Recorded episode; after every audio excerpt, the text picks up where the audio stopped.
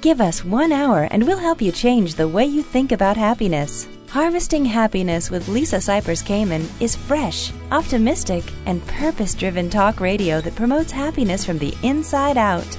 Each week, Lisa spotlights trendsetters and change agents who offer sound emotional fitness tips for improving mental muscle tone and greater well being. Guest experts include a diverse and proactive collection of the greatest thinkers and doers who are devoting their lives to creating a better world in which to live. Your host, Lisa Cypers Kamen, is a widely recognized applied positive psychology coach, author, documentary filmmaker, and lecturer specializing in the fields of sustainable happiness, mindfulness, and positive lifestyle management. Let's get to it. Here's Lisa. Good morning, good afternoon, and good evening, wherever you are. Welcome to Harvesting Happiness Talk Radio, broadcasting consciously prepared brain food from the beaches of Malibu, California. Each week, we explore the very serious business of happiness, sustainable well being, and human flourishing. We are not talking about that annoying yellow smiley face. No, no, no. We are talking about something much deeper and critical to the success of humanity. Authentic happiness is not selfish, egotistical, or narcissistic. In fact, it is essential in order for humankind to thrive. Sustainable happiness is important because it not only elevates our own well being locally, but also contributes to collective global flourishing. The achievement of a happy life is not only positively good for us, it is constructively good for those around us. In short, happiness matters. Happiness comes from the heart, and this show is most definitely all about the heart. All righty then, let's get to it. Today we're talking about being afflicted and addicted, lusting to feel good and the global public health crisis that substance abuse has brought us all. My first guests are Dr. Daniel Z. Lieberman and Mike Long, Dr. Lieberman is a professor and vice chair for clinical affairs in the Department of Psychiatry and Behavioral Sciences at George Washington University. He has provided insight on psychiatric issues for the U.S. Department of Health and Human Services, the U.S. Department of Commerce, and the Office of Drug and Alcohol Policy, and has discussed mental health interviews on CNN, C-SPAN, and PBS. And his writing partner and co-author is Physicist Michael E. Long, who is an award-winning speechwriter, screenwriter, and playwright. A popular speaker and educator, Mr. Long has addressed audiences around the world, including a keynote at Oxford University. He teaches writing at Georgetown University, where he is a former director of writing. Mr. Long pursued undergraduate studies at Murray State University and graduate studies at Vanderbilt University. Guys, let's get to it. Let's talk about what this dopamine thing is. Hey, thanks for having us, Lisa. Oh, it's a pleasure. Come on. oh, it's so it's, it's so good to, to talk to somebody who's enthusiastic. We love it. It's the best, Lisa. It is. It is. So, what is dopamine, and why are we so crazy for it? You know, we called the book The Molecule of More because the role of dopamine is simply to get us more. This is the chemical that makes us look into the future and think about how can we maximize our future resources. It's a delicious chemical because it gives us optimism. It gives us the drive and the energy to say tomorrow is going to be better than today and I'm going to work hard to make it that way. I think that it's worth mentioning too that that dopamine does nothing less than divide the world for us, the way we perceive the world. There are things that we don't have and things that we do have. The things that we do have that we can appreciate with our with our senses that are within our immediate grasp, those are all uh, appreciated through a range of uh, of neurotransmitters, of brain chemicals, and, and we call those the here and nows. Now, what's interesting is that when you're talking about something you don't have, something you want, the desire for more, all those chemicals relatively fall away and, and dopamine takes over. This is the single molecule in your brain that allows us to manipulate the abstract, to deal with what is not yet, with what might be. It gives us the desire to, to achieve, to move forward, to do the things that aren't in the immediate vicinity of, of our current moment. So uh, check in with us here for a second. When we talk about the pleasure center in the brain and the, the basic human drive for food, sex, um, the things that drive the average human being and somebody who has tipped the scales from being sort of a, an average person into addiction where they're constantly craving more of that dopamine release. What's going on? What's going on under the human hood? Well, the dopamine system evolved obviously to keep us alive to keep us eating, reproducing, winning competitions, building tools, etc. And so it feels very, very good when we do these things and in return we get this dopamine stimulation. The problem comes when people engage in behaviors that stimulate that circuit too hard and it becomes an obsessive focus of their life. And that's what drugs do. All drugs of abuse stimulate dopamine and every drug that stimulates dopamine is liable to be abused. So what happens is that the bigger the burst of dopamine you get, the more important something seems. So for example, if you get a 10% raise at work, that feels really good. But if you get a promotion that doubles your salary, that feels even better. And the dopamine release corresponds to the magnitude of the reward drugs, chemicals of abuse are like a guided missile. It's a direct chemical blast to the system that really outweighs anything that nature is capable of giving us. And so it gives people this message hey, nothing in your life, no promotion, no relationship, no nothing is more important than feeding your brain this drug of abuse because it gives you the biggest dopamine hit. And that's how these kinds of things can take over our lives. What about love? I mean, there's nothing as juicy as being newly in love. Why is that? Well, you know, I, I, believe one way to think about it is that love has two phases. It has the romantic phase and then it has the companionate phase when you're actually enjoying being with somebody. At first, love is a world of possibilities. You see somebody across the room, you can imagine a great life with it. You can imagine anything you want with that person. The possibilities are endless. It's different from what you have now. And you can idealize it. And that's that dopamine burst. That's the hit.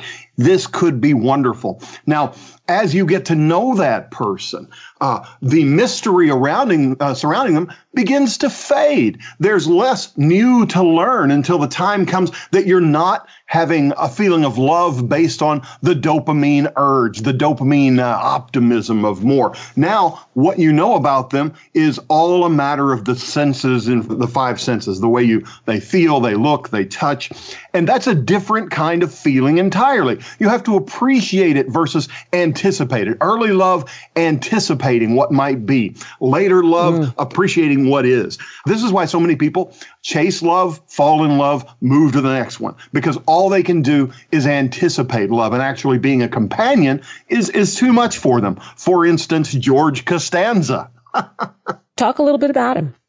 Well, George, if you remember Seinfeld, I always to me he's he's everybody's other personality. I think George constantly wanted to find a woman to make his life complete. He would meet a woman, he would pursue her, and as soon as she liked him back, as soon as the chase was over, boom, George Costanza was no longer interested. All he wanted was pursue. He was incapable of engaging in a companionate relationship. So much so that when he fell in love and got engaged, he wanted to be unengaged as soon as possible. And when his his uh, fiance, if you remember, his fiance died from licking the, the glue off of envelopes, and the glue was poison. He wasn't heartbroken. He was thrilled because now he was free. It was so black and dark. He was free to once again pursue the love he didn't know, the love he didn't have. That was the thing that George was best at. And for so many of us, that's what love is. It's on to the next one, on to the next one. That's mm-hmm. why love doesn't last very long for some people. As soon as the mystery is gone, the companionate part is a requirement that we can't quite pull off. I once interviewed anthropologist Helen Fisher, and she was talking about the human brain newly in love and on cocaine. That and an fMRI both looked similar. The brains lit up similarly. Yeah, that's absolutely true. Love is a powerful trigger for dopamine. And as Mike was pointing out, in some ways it's about anticipation. If I could just bring Winnie the Pooh in for a moment, there is a scene in the House of Pooh corner where Christopher Robin asks him, What do you like best in all the world? And Winnie the Pooh is about to say honey, But then it occurs to him there's this moment just before you eat the honey that's better than eating the honey itself. And that's dopamine. It's anticipation. It's expecting something wonderful. And in a way, that's also love. It's a kind of love that Helen Fisher has called passionate love. And as Mike pointed out, a lot of it is imaginary. This person that we're passionately in love with, in some ways, isn't a real person. They're an idealized person that exists only in our head. And that phase of love lasts for about 12 months. But after that point, you start to have to engage with the real person. And for those of us who have been in a longer term relationship, we know what that's like. It's, it's a mixed bag. There's no longer that dopaminergic euphoria, but it shifts from this constant state of longing and driven excitement to ideally a state of quiet satisfaction, fulfillment, and Helen Fisher refers to that as the companionate phase of love. And that's driven by different chemicals. The one that most people are familiar with is oxytocin. It very much helps you focus on what you have in this relationship and not what might be better with a different relationship. Mm, beautifully said. Talk a little bit about how dopamine works in terms of domination, you know, winning, conquering. Well, you know, there are a number of different dopamine pathways that go through the brain. We've been talking about a pathway that in the book we call the desire pathway. That's the one that makes us want things, and that's the one that makes us high when we are anticipating getting something important. But there's another pathway as well, and that's a pathway that leads up to the frontal lobes. It's a part of your brain that is relatively new in evolutionary terms, and it gives us some of the higher processing power that sets humans apart from other animals. Both of these pathways are about looking forward into the future to maximizing future resources, but the time course is different. With the desire pathway, it's pretty much I want it now. That's what goes off when, yeah, when you see a donut. Scratch the itch. See, yeah, you see a sexy person across the room. But the other pathway, the control pathway, is really one of a longer term view. And it's less interested in things like donuts and sex and more interested in long term gain, such as honor and promotions and wealth.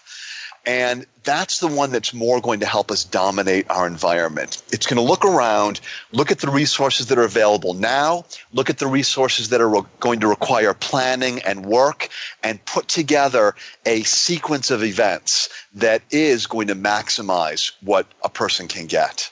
So when you talk about the frontal lobe, are, are you talking about the prefrontal cortex, the part of the brain that governs reason, accountability, et cetera, et cetera? Yeah, exactly. And this pathway is the pathway that is not working properly in people with ADHD. And that's why they tend to be impulsive, going after short term things. They have difficulty planning long term. And that's why we treat them with medications like um, Adderall and Ritalin that boost dopamine in their brain. Let me ask you a question about that for one second, because I would say a good 70% of the clients that I see in my practice in my addiction recovery practice have ADD or ADHD or were diagnosed when they were younger and they gravitated towards whatever their drugs of choice or behaviors of choice became as a result of trying to manage their condition. Yeah, and, you know, early on, uh, people with ADHD are very vulnerable to addictions yeah. because this circuit that tells them, hey, this might not be such a good idea for your long term success. You need to resist this temptation. That circuit's not working very well. And so the short term desire circuit tends to work unopposed. Early on, there were some concerns. Do we really want to give these people who are very vulnerable to addiction things like amphetamines? Yeah. And, right? It, it sounds kind of crazy on the surface. Yeah. But good, well designed studies have shown unambiguously yes, we do want to do it because strengthening this longer term control circuit far outweighs any problems people have with the medication itself. And in fact, what they found was that the earlier you give it to them in terms of how old the patient is, and the higher you do, uh, you dose it, all of those things push down the risk of addiction. A little bit counterintuitive, but that's what the data says. We're going to jump off to a break, and when we come back, we're going to continue the conversation with Dr. Daniel Z. Lieberman and Michael E. Long. We're talking about their newest book, The Molecule of More, how a single molecule in your brain drives love, sex, and creativity and will determine the fate of the human race. We're going to come right back and continue the conversation. To learn more, please visit moleculeofmore.com, on Twitter at molecule of more, on Facebook, molecule of more, and we're hashtagging molecule of more. We are going to jump off to a break, but before we do, I want to talk with you about your health and happiness. One of the ways I take good care of myself is by using Ritual Essentials for Women, Ritual has reimagined multivitamins to fill the gap in women's diets. Recently, I changed up and streamlined my vitamin supplement routine using Ritual to get more of what women need, including vitamins D3 and omega 3, all with a fresh, minty flavor and no fishy aftertaste. Instead of gobbling a handful of vitamin pills each day, I've reduced it down to two clear and digestible, easy to swallow capsules a day. This makes life a little easier, happier, and healthier. Ritual also offers essential prenatal vitamins for women thinking about it, trying, and expecting. The best thing about Ritual is that all ingredients are traceable and transparent. Products are vegan friendly, sugar free, non-GMO, gluten free, and allergen free. Ritual products are clear capsules that are 100% out there for the world to see. And here's the cool and convenient part. Ritual is a subscription delivery program that's easy to start and easy to snooze. Ritual delivers a monthly boost to your health and happiness for less than a dollar a day and helps provide all the essential nutrients that your body needs. So whether you're living life or creating a new one, why not add some good looking science to your daily routine? Visit ritual.com slash happiness to start your ritual today. Once again, that's ritual.com slash happiness.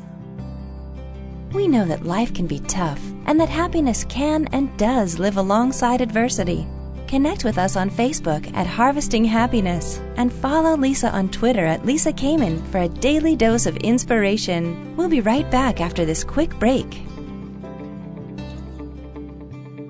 Do you find yourself saying things like, I'll be happy when, or I'll be happy if? Does the finish line for happiness keep moving? Does the bar keep getting higher? What's getting in the way of your happiness right now? Too much going on? Working too much? Not working enough? Having too many responsibilities? Not having enough money, enough time, enough space? The list goes on and on. It becomes difficult to see all that we have if we focus on scarcity. One thing I know for certain happiness waits for no one, and sometimes we all need support. Are we happy yet? Is not another self help book. It's a guidebook for learning how to harvest happiness through self mastery, which is the key ingredient into building resilience, hardiness, grit, and emotional stability. Are we happy yet? Eight Keys to Unlocking a Joyful Life is available at Barnes & Noble, Amazon, IndieBound, and HarvestingHappiness.com. Each day we get to choose how we are going to show up for life. And at times we need tips for strengthening our well being. Learn training strategies for greater emotional fitness and improved mental muscle tone at harvestinghappiness.com. Welcome back to Harvesting Happiness Talk Radio. Before we return to the conversation, I want to remind everyone listening that we spend about one third of our lives between the sheets. I mention this because it's been scientifically proven that getting a good night's sleep absolutely contributes to human happiness and well-being. So here's my question to you. Are your bed linens luxuriously soft and inviting delicious restorative Z's each night? Hmm. Recently, I discovered the best and most comfortable five star hotel quality sheets that don't break the bank. They're made by Brooklinen, the fastest growing bedding brand in the world. Brooklinen is Good Housekeeping's winner of the best online bedding category. Brooklinen's mission is to bring fashionable and top notch linens directly to you at prices that won't keep you up at night. This means all the comfy thread count and stylish design without the high prices, middlemen, or markup. And now it's your turn to upgrade your bed to sleep sanctuary status. Brooklinen.com is giving an exclusive offer to just my listeners.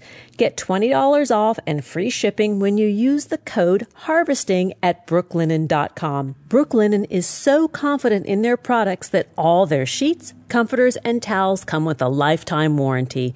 The only way to get the $20 off and free shipping is to use the promo code harvesting at brooklinen.com. Once again, that's brooklinen.com and the promo code is harvesting. That's B R O O K L I N E N dot com and the promo code is harvesting.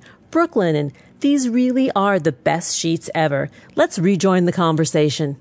We're talking about the molecule of more. This is a book. The Molecule of More, How a Single Molecule in Your Brain Drives Love, Sex, and Creativity and will determine the fate of the human race. My guests today are the authors, Dr. Daniel Z. Lieberman and Michael E. Long. All right, guys, let's jump back into the conversation and talk about the role of dopamine in both creativity and madness.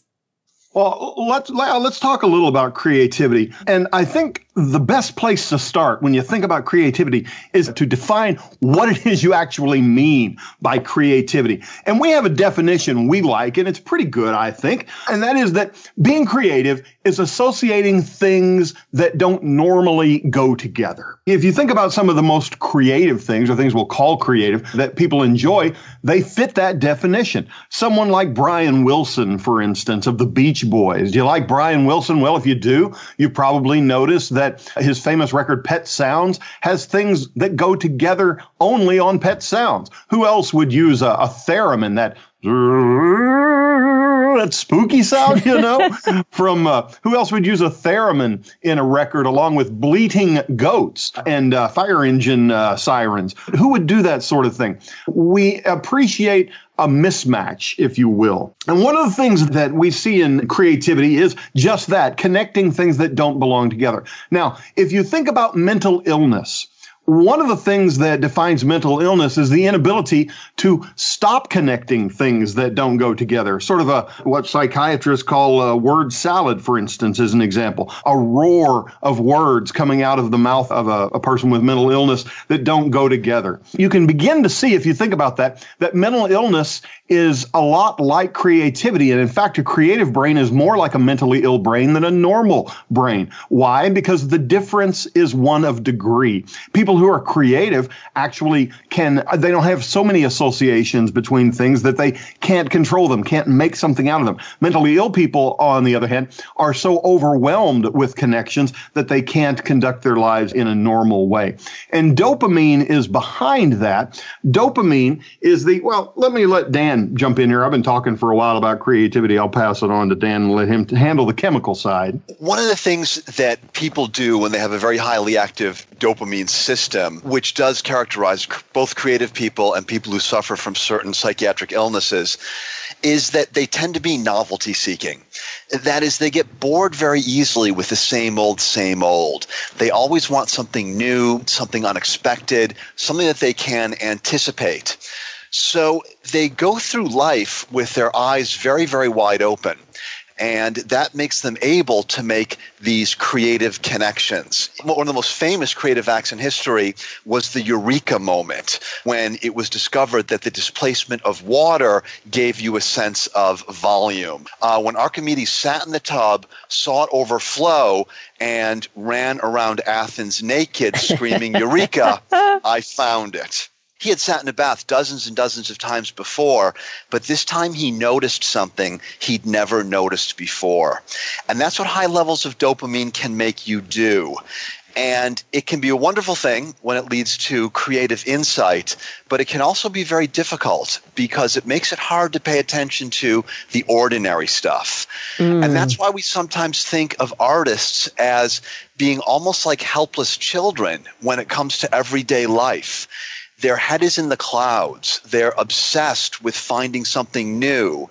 And so they don't comb their hair. They put on two different color socks and their room is an absolute mess. When it gets to be so severe that it turns into a mental illness, people slip into a world of unreality where they're no longer looking for new things in their environment, but their brain begins to produce phantoms that fulfill the need for new things. And we start to see paranoia and even delusions. Mm. You can also see here, Lisa, why a lot of people who are highly creative, highly accomplished, turn out to be real jerks. Uh, they, no. Really?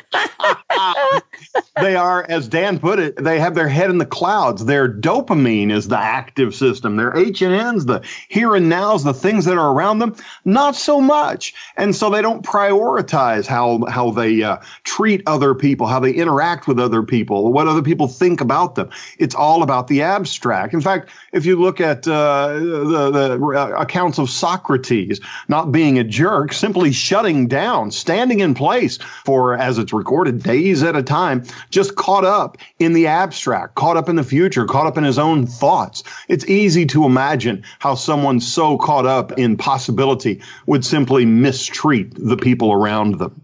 Hmm, sounds a little familiar. I hope not, but it could be. well, I mean, I'm thinking about just in our social climate today. It, it is a, it's a, a familiar scent. It, it is. It is. People who have highly dopaminergic uh, brains tend to be very focused on achieving goals. And sometimes they will justify trampling on other people's feelings, trampling on other people's rights, because with dopamine, you can sometimes say the end justifies the means.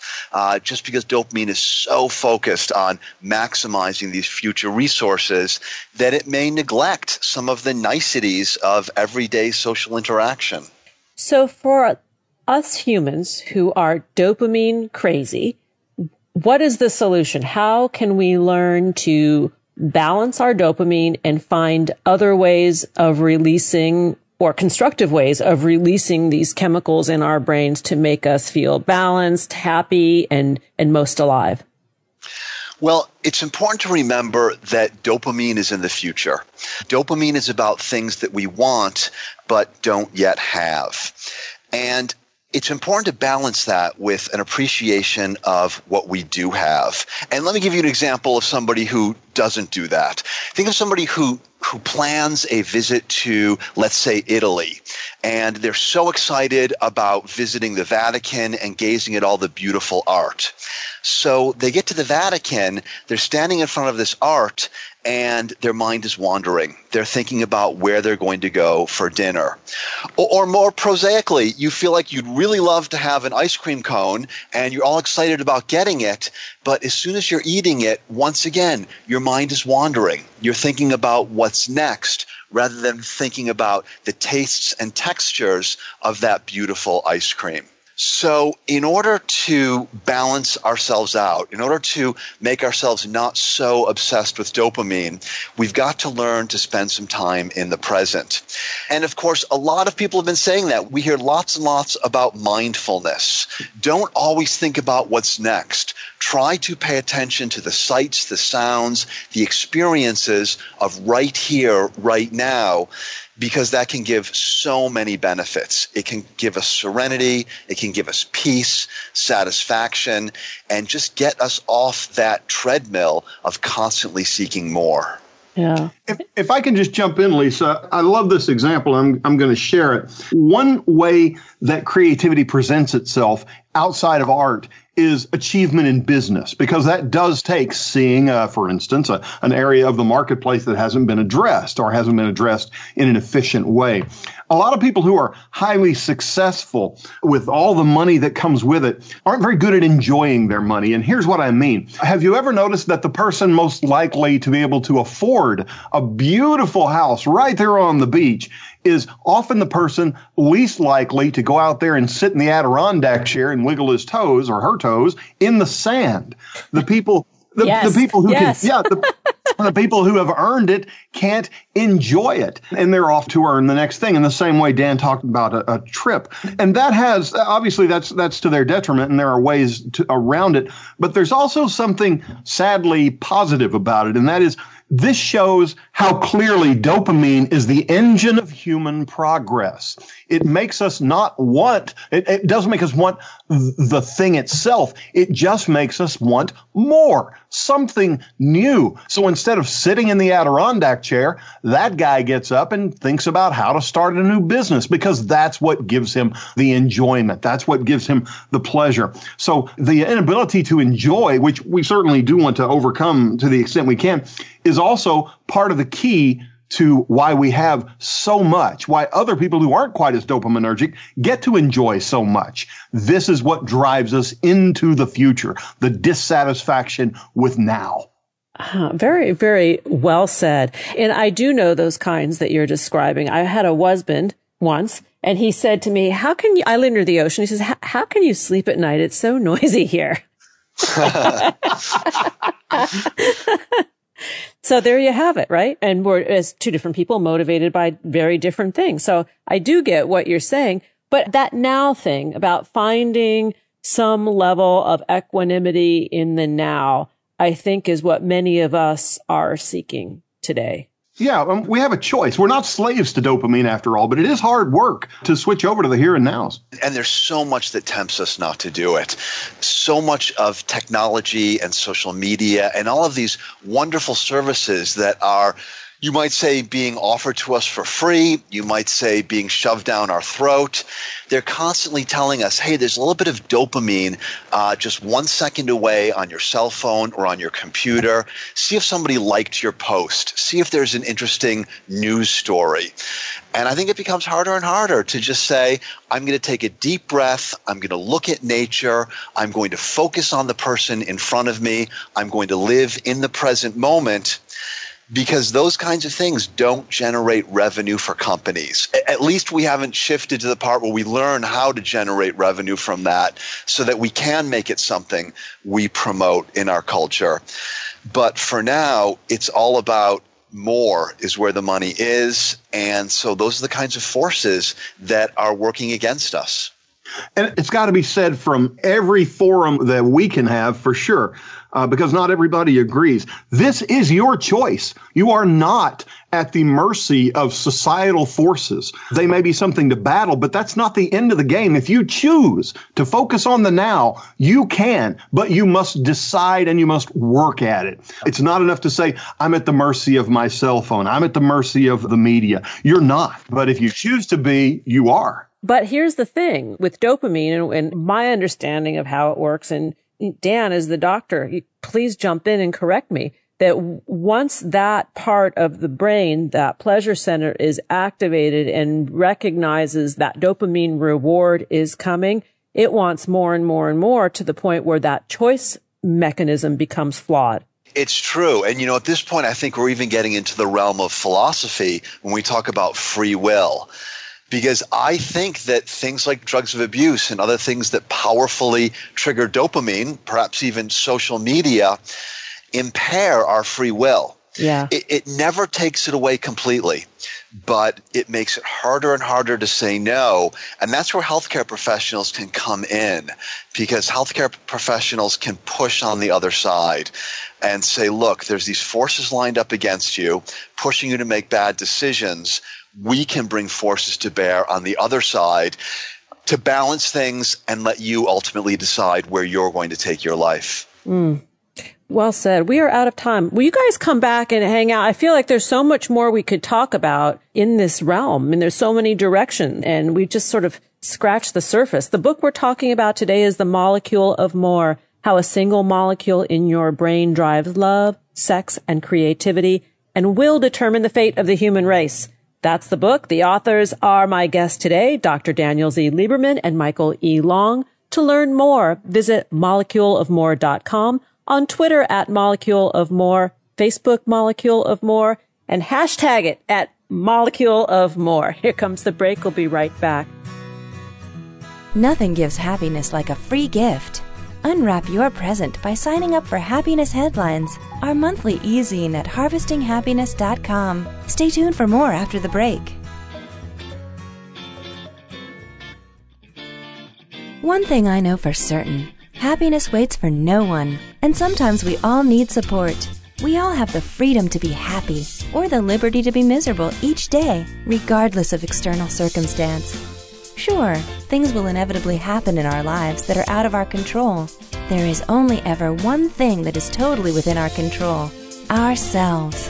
When we have command of ourselves, we are better prepared to handle life and bounce back more quickly when challenges arise.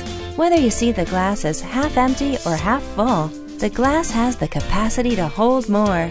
You have the capacity to be happier. The tool to harvesting your happiness is within your grasp.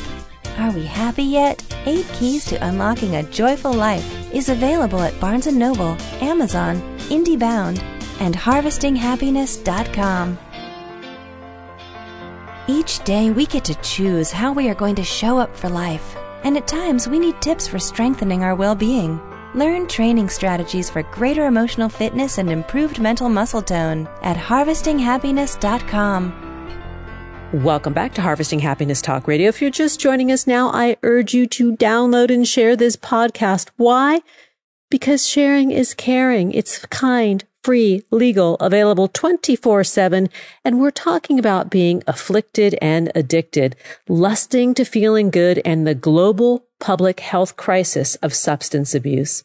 My next guest is author Travis Lupick. Travis Lupick is an award winning journalist based in Vancouver's downtown east side.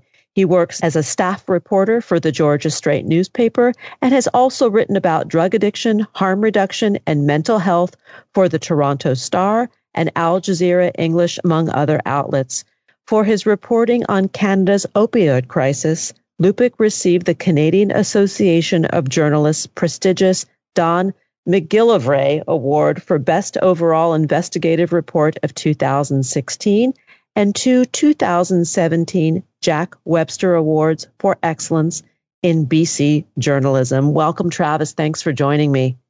Thank you so much for having me, and thank you for such a uh, kind introduction.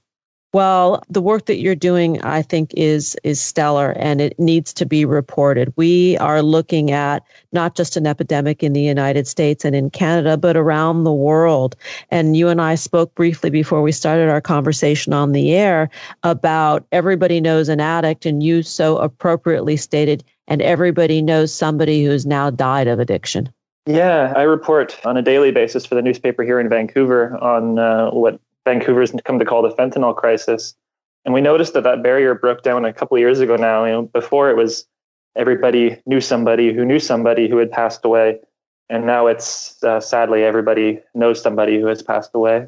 So it's no longer six degrees of separation. It's more like one or two. It's really, it's really not. I mean, in Vancouver, people in, in the United States might be more familiar with Philadelphia, for example, adjusted for population our overdose deaths are about on par with Philadelphia, 50 per 100,000, which is a horrifying number.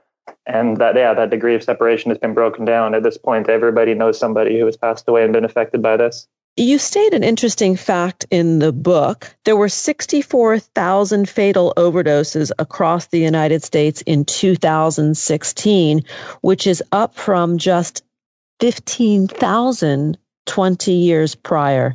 That is huge. It's frightening. It eclipses deaths from car accidents. I mean, in Canada, you know, similar statistics vastly eclipse deaths from guns, um, homicides. In both countries now, the number one cause of death for people under 50 is a drug overdose. The number one cause of death. It's a really scary problem that's developed. Frightening, and many people don't realize it that you know we think of drug addiction and drug overdoses as something that's happening in the streets with just children and that is the case. But also we're seeing older adults experiencing the same addiction crisis and subsequent overdoses. There's absolutely no stereotype for the victim that this overdose epidemic is claiming. A good journalist friend of mine with uh, with the CBC Canada's uh, NPR his uncle, who's a prestigious lawyer in British Columbia, passed away recently. And my reporter friend has been covering the fentanyl crisis alongside me and found him writing a story about his own uncle. Wow. And when we talk about the fentanyl crisis and the addiction epidemic, we're really talking about a very human condition that unites all of us in that we want to eliminate our suffering. I think there's a misunderstanding about the soul or the personality of an addict. I've interviewed hundreds at this point, hundreds of people who use drugs and who, who became addicted to drugs. And the addiction is never the root problem. The addiction is a symptom. The, the root problem is pain. So often, people using illegal drugs like heroin are self-medicating, whether that's a physical ailment and you know the first drugs they, they received were prescribed in a doctor's office, or whether that's an emotional element, childhood trauma, and they sought heroin on the street to deal with that childhood trauma the, the root causes of this drug epidemic are things like depression, um, pain. And none of us wants that, whether we're using a drug or not. Talk about what makes Vancouver unique because British Columbia, I think that you guys up there are leaps and bounds ahead of us down here in terms of how we manage addiction. We do some things right, we do some things wrong, but we do do a lot of things right, especially where harm reduction is concerned. In 2003, Vancouver established North America's first supervised injection facility, Insite, and that really solidified our reputation as a leader on harm reduction. And since fentanyl arrived in, say, 2011, 12, 13, the harm reduction debate has sort of been reignited in Vancouver. And we've since taken a lot of steps beyond Insite. We've flooded the streets with naloxone. Um, that's the so called overdose antidote that reverses the effects of an opiate. Um, naloxone is free and over the counter in Vancouver, and you, you see little clips strapped to people's belts all over the city. I'm really not exaggerating. You see it walking down the street all the time. Since the winter of 2016, in downtown Vancouver, we've opened up more than a half a dozen what we now call overdose prevention sites, which are sort of like mini strip down injection sites. So we're doing a lot of things right. We've taken harm reduction certainly further than any other jurisdiction in North America now. But fentanyl is a really tricky problem, and, and sadly, the deaths have not declined. And when you talk about harm reduction in the use of uh, naloxone uh, or Narcan, which is, I believe, is what it's called down here, right. you guys are way ahead of the curve. Here, it's not readily available. It's costly. There's a, a stigma if you do have it on you. And I think that nobody should have to die of an overdose, right? If you are helping somebody to live and you give them services, and, you know, Gabor Mate writes a lot about this, right? You know, give somebody a sense of community and purpose and to be part of something, then you're really on the road to really treating what is underlying the illness or the diagnosis of addiction. I think what you're saying, I think what it really comes down to is just treating drug users like human beings. If somebody is addicted to heroin and um, is using that heroin to self medicate pain, they shouldn't have to do that in an alley where they're injecting something into their body using puddle water and looking over their corner, uh, afraid of police persecution. They should have access to a safe room like the rooms at Insite where they have clean water, where it's a nurse looking over them instead of a police officer. I think that's just about treating people like human beings. And seeing the suffering you know, in the work I do with clients, and a lot of the clients are heroin users. Some of them have come to us as the result of an overdose and fentanyl being part of the equation, sometimes if they're lucky to survive. And when they see that they can be loved and cared for and looked after when they might not necessarily be able to possess that for themselves in the beginning. Therein lies the opportunity for the shift. Yeah, I'm really glad you brought that up because that's a big piece of harm reduction that's often not discussed. It is not harm reduction's primary goal to shoot people into the treatment system. Harm reduction approaches people without judgment, without motive, and, and says, here's whatever help you need. But an unintended consequence, if you will, is that a lot of people do find treatment through through harm reduction. At Vancouver's Insite facility, there are registered nurses who are who will happily connect anybody uh, injecting drugs at Insite to a detox facility or to a treatment facility. There's actually a detox facility directly above Insite called Onsite. While it's not the primary goal of harm reduction, a lot of people do find treatment through harm reduction. Well, I think people find connection when they come for harm reduction. That's a really excellent word for it that's all this is. Instead of you know forcing people to use drugs in an alley, they can use drugs in an environment where they feel safe, where they establish connection. Most addicts that I have spoken with, and I've been doing this a long time, they will all say at some point they will come to the end of a run. Even though they may love the drug, they realize its destructive force. And the challenge becomes not getting off the drug, but staying off the drug because the, the way that we treat people who are afflicted by addiction is not a sustainable model, right? It's really easy to get somebody off their drug of choice. It's really hard to keep them off it. Yeah, what I think we need to do is create a more caring environment for people who are trying um, to get off of drugs. I understand why drugs are illegal. I get the logic. Know, I understand the logic of sending police officers after drug users. But when you really begin to think about that situation, it doesn't make sense. By sending police officers after drug users, you create stress and anxiety and fear. And those are emotions that drive people to drugs, not away from them. Yeah. Um, conversely, an environment like Insite, where there's a caring nurse, you know, rubbing your shoulders and saying, "I'm here for you," that's a really comforting environment where people will feel less inclined to use drugs. I agree. Uh, we're going to go to a break in a minute. And before we do, I want to give our listeners your contact information. We're talking with Travis Lupick about his book, Fighting for Space How a Group of Drug Users Transformed One City's Struggle with Addiction. To learn more, please visit www.fightingforspace.com. On Twitter, he is at T Lupick, and that's L U P I C K. And on Facebook, the handle is the same, T. Lupick. And when we come back, Travis, I want to talk about something that Vancouver has done that is very unique in its supply of housing to this population. So hang with me and we'll come back and we'll carry on the conversation. We're going to take that break. We'll be right back. And that's a promise. Who says money can't buy happiness? Check out Lisa's new book, Are We Happy Yet? Eight Keys to Unlocking a Joyful Life and other fun, fashionable, and inspiring items at Shop Happy at harvestinghappiness.com. We'll be right back after this quick break. Do you find yourself saying things like, I'll be happy when, or I'll be happy if? Does the finish line for happiness keep moving? Does the bar keep getting higher? What's getting in the way of your happiness right now? Too much going on? Working too much? Not working enough?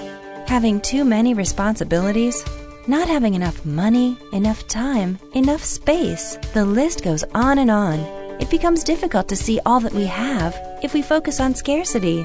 One thing I know for certain happiness waits for no one, and sometimes we all need support. Are We Happy Yet? is not another self help book.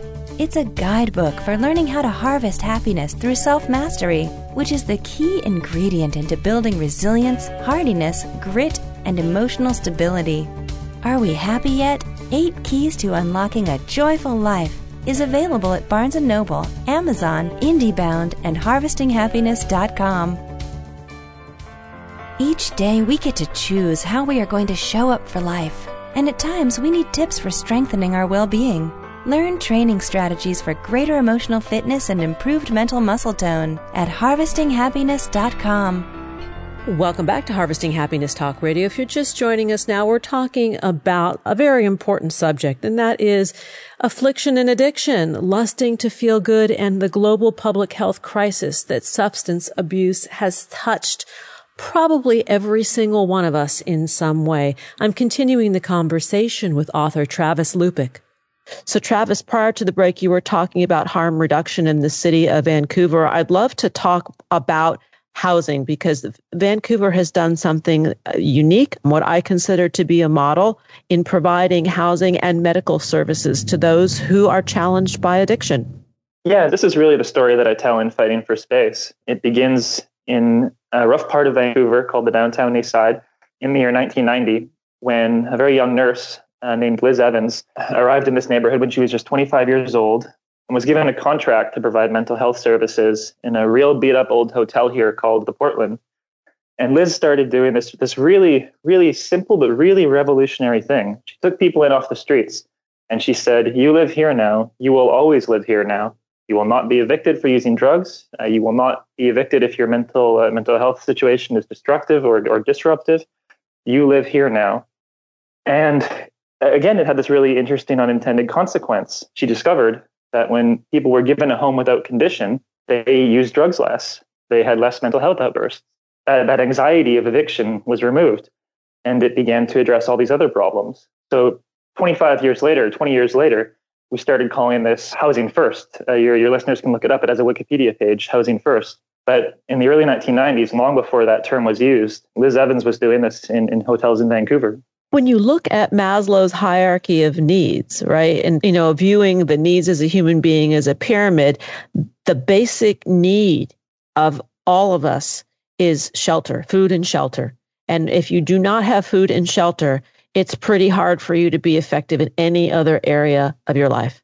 And we don't make housing easy for drug users. Right. So many supportive housing projects across North America will evict you if you're caught with drugs. And if you're truly addicted, if you have a physical dependence on drugs, the added anxiety and fear that that must create that you are not even stable in your housing situation, that you could be kicked to the streets at any time, that creates a relentless added anxiety on people that very likely pushes a lot of people to more drug use. It's very mm-hmm. counterintuitive. Well, I think the whole problem is very counterintuitive. You know, we want to institutionalize the problem, medicalize the problem, and really what we're talking about are human hearts and minds that require something else in order to help them heal. Too often, our approach to drug use and our policies around drug users are based on morals as opposed to science or even logic. I understand that drug use is wrong and you know we don't want to create a, such a friendly environment for drug use. But the environment that we're creating around drug users is one that only pushes them to greater drug use. It does not actually address uh, what they're feeling why they're using drugs. It does not help them stop. Well dealing with mental health for example if we stigmatize mental health then people are less apt to seek it out, or perhaps it's not even available to them, you know, that in their healthcare system, or they might lack availability of healthcare. This is their way out of handling mental health. Yeah, both in the United States and in Canada, we make it actually exceptionally difficult for people to, to obtain mental health services. Systems are siloed, people are pushed from one building to the next. And then when they take care of themselves, uh, unfortunately, sometimes through drug use, we persecute them and we incarcerate them. It's a very unfair system. It's unfair and it doesn't work. I often say to my clients, and their eyes light up when I say it, I'm like, you walk into facilities like these knowing exactly what to do in order to be addiction free. You're bright. Every single person that I come in contact with, for the most part, is intelligent. They already know their disconnect comes from the brain being hijacked by the substances and the inability to make the decisions to self regulate, to manage the triggers and cravings is at the root of the uh, mechanics of the addiction, right? So there, there are two sides, right? There's the mechanics, the neuroscience of what goes on in the brain, and then there's the very human heart aspect of it, of a hurting heart. Yeah, and and that sounds complicated because it is complicated. Addiction is a tricky thing to treat because you have to address all the different aspects that you just just described.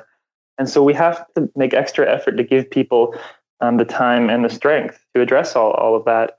Um, and one way Vancouver is doing that now, and this will sound controversial, but in Vancouver is, is increasingly um, giving prescription opiates to people who are addicted, giving a drug called hydromorphone, brand name Dilaudid, or at one facility in Vancouver, even giving people prescription heroin at Crosstown Clinic in Vancouver three times a day. There's a, select number of about 100 patients who can receive prescription heroin. And while that will sound radical, what's happened at this clinic, what I've watched happen at this clinic, is its patients are removed from the hustle of a daily addiction and are allowed, are given time to work on that complex problem that you just described. Yeah. Though that is amazing. I was unaware of that project of the prescription heroin, but it does make sense because you're talking about a long term treatment protocol. You know, 30 days doesn't do it, 90 days doesn't do it. Maybe after two years, somebody's brain has begun to heal enough that they really have a chance at licking this thing. It, this is hard. Yeah, Crosstown's Clinic's prescription heroin program is a multi year program for long time entrenched addicts. But I've followed so many of these clients for almost five years now. And the changes I've seen in them over the past five years are just amazing. Many, many of them have lowered their dose. Many of them have transitioned from an injection therapy to an oral therapy. And many of them I've seen return to the workforce. I know uh, more than several of these patients who are working plus 30 hours a week. That's really interesting because I think that you've given back their dignity by doing this. Yeah, you've you've returned them to society. They're still maintaining an addiction. You know that that's a problem that still needs to be uh, solved down the line. But you're no longer criminalizing them. You're no longer pushing them into alleys. They're a member of society again. and they have housing. They're contributing again. And all of that makes them feel better. And that allows them to use less drugs. What does the population of Vancouver and British Columbia think of this? I mean, because to me, this is an absolute stellar model. But the average person, if you were to walk up to them on the street who is not connected to this part of the world, what would they say? Are they in favor of this? Well, that's an interesting question because I'm a journalist and I write for the daily papers here. And of course, um, writing for daily papers, you always try to include both sides of a story. In Vancouver, there is only one side to this story at this point. I don't really have anyone to go to for a voice against an injection facility or even a, a voice against this prescription heroin program we're talking about. But that's because Vancouver's been having this conversation for a long time. We've been talking about harm reduction in, in a real serious way and about injection sites since the mid 1990s now. So, you know, we've had 20 years to talk it through. So I really understand how this stuff can sound radical and scary to jurisdictions that haven't had that 20 year conversation. And what I'm really hoping we can do with the book Fighting for Space is help other jurisdictions who are now just starting that conversation uh, have a more informed conversation. Well, it's one that we need to be having down here in cities uh, across the country because we have a huge problem on our hands. There are not enough people who are educated in terms of how to really deal with these challenges because you have sort of the medical side of it. You do X, Y, and Z, then here's your result. And then you have the mental health side where it's saying, you know, you need to get into the underlying issues, the childhood trauma, and all of those things. And that's all well and good. But in the meantime, a whole lot of people are going to be dying if we don't do something. Yeah, Vancouver's fentanyl problem is North America's fentanyl problem. Uh, lately, I've been spending a lot of time talking with folks in Philadelphia and Boston, uh, New York, cities where I'm taking Fighting for Space next month. And there are people, though, that are dying to have this conversation in those cities. And it really has started up. Um, New York Mayor um, Bill de Blasio said he's talking about injection sites now. Philadelphia again, Boston. The conversation is happening. And oftentimes at these injection sites, you have staff who are working there who are so good and so supportive that you have patients or clients or visitors asking for help, as you mentioned when we were talking earlier, that they come to the determination on their own they need help, they need a change, they can't sustain the model. Yeah, it's sort of an, uh, a piece of harm reduction that does not receive enough attention. Very often, harm reduction facilities are a gateway to treatment facilities. People go there to use drugs or go there to obtain a clean needle. But while they're there, um, they have the opportunity to bump into a nurse. And maybe while they're there, they think maybe it's time I ask for a little help. And so what these facilities do is give them a place to, to ask that question. Well, and I have heard of unofficial harm reduction sites that there are restrooms in downtown Los Angeles, for example, where Narcan is available. You can be assisted, you can get clean needles, and the staff is equipped to help funnel you to legitimate, you know, safe treatment if you so choose. And it's not really widely publicized, but it's it's there in some places.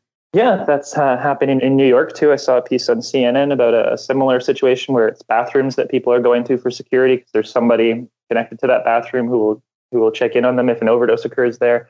This this stuff is happening. Unfortunately, in so many jurisdictions, it's happening underground without any sort of government support. In a lot of jurisdictions in the United States, it's still really controversial to put tax dollar money behind this. So volunteers have taken this mission on. Volunteers are responding on their own dime, uh, on their own hours uh, to the overdose epidemic. And that's amazing. Like it really is so inspirational. But it also should not be the case. These programs should be run by the government. I agree. And as a mom, I have two young adult children myself. When I look at clients that come in for treatment, I think that's somebody's child. And if that were my child that was in the care of somebody else, how would I want them to be treated? You know? So I think if we approach the problem with more love, kindness, empathy, compassion, and care and see ourselves as our brother's keeper, which I know might be controversial to say, but if you're doing well and the person next to you is doing well, then that rubs off on me, then I'm going to do better, you know? That's that's an interesting point because mothers played a huge role in the in the conversation around Insite that Vancouver had in the early 2000s, and it was mothers who went on the radio, you know, radio talk talk radio programs and television, and said, uh, "My son is addicted to drugs, and I want an injection site in Vancouver so that if I can't find him in the middle of the night, I have somewhere to look, and he has somewhere to, or she has somewhere to be safe." And again, responding to fentanyl, mothers across Canada are playing a really strong advocacy role for harm reduction in this conversation. Well, power to the mamas, you know? absolutely. Absolutely. Yeah, we're noisy for I think with good reason. You know, we want our children and everybody's children to be safe and have the opportunity to to lead a good and, and happy life and at least uh, the possibility the the opportunity you know for somebody to uh, get help and then make those decisions once they're more stable. We've run out of time. Travis lupick come back and hang out with me. This is such an important topic and i want to give more air to it. It's critical to our well-being. To learn more about travis's work and the book Fighting for Space How a Group of Drug Users Transformed One City's Struggle with Addiction, please visit www.fightingforspace.com. On Twitter, Travis Lupick can be found at T Lupick, and on Facebook, T Lupick as well. Travis, thank you so much. Please, please come back. Thank you so much for having me. Anytime. All right. We have flown through another hour of purpose driven media designed to inspire and delight you, our listeners, to create more joy in your lives and within your communities. Here are a few thoughts before we part. Happiness is not a destination. It cannot be bought, sold, or traded. Happiness will never invite you to the party. It simply comes down to a choice to show up each and every day in the world with passion, purpose, place, and meaning. Thanks for joining us on Harvesting Happiness Talk Radio. This is Lisa Cypers Kamen and my guest today, Dr. Daniel Z. Lieberman, Mike Long, and Travis Lupick, sending you kind thoughts, kinder wishes, and the kindest of actions. Until next time, remember, happiness is an inside job. Happiness is your inside job. Go out and rock your day. Thanks for joining us on Harvesting Happiness Talk Radio with Lisa Cypers Kamen. Join us each and every Wednesday for a brand new episode of consciously curated talk radio from the heart. Keep harvesting your own happiness anytime from the comfort of wherever you are with hundreds of free downloadable podcasts from our libraries on TogiNet iTunes, and SoundCloud. In a complicated world seemingly driven by nonstop negative news, Lisa's mission is to celebrate the upside of life and seek the silver lining of our challenges by transforming them into uplifting growth opportunities for all. To learn more about Lisa's global consulting services, please visit harvestinghappiness.com. Spread more joy by liking us on Facebook at Harvesting Happiness and following Lisa on Twitter at Lisa Kamen Harvesting Happiness Talk Radio is produced in collaboration with TogiNet Radio, KBUU, RadioMalibu.net, and is available on PRX, the Public Radio Exchange.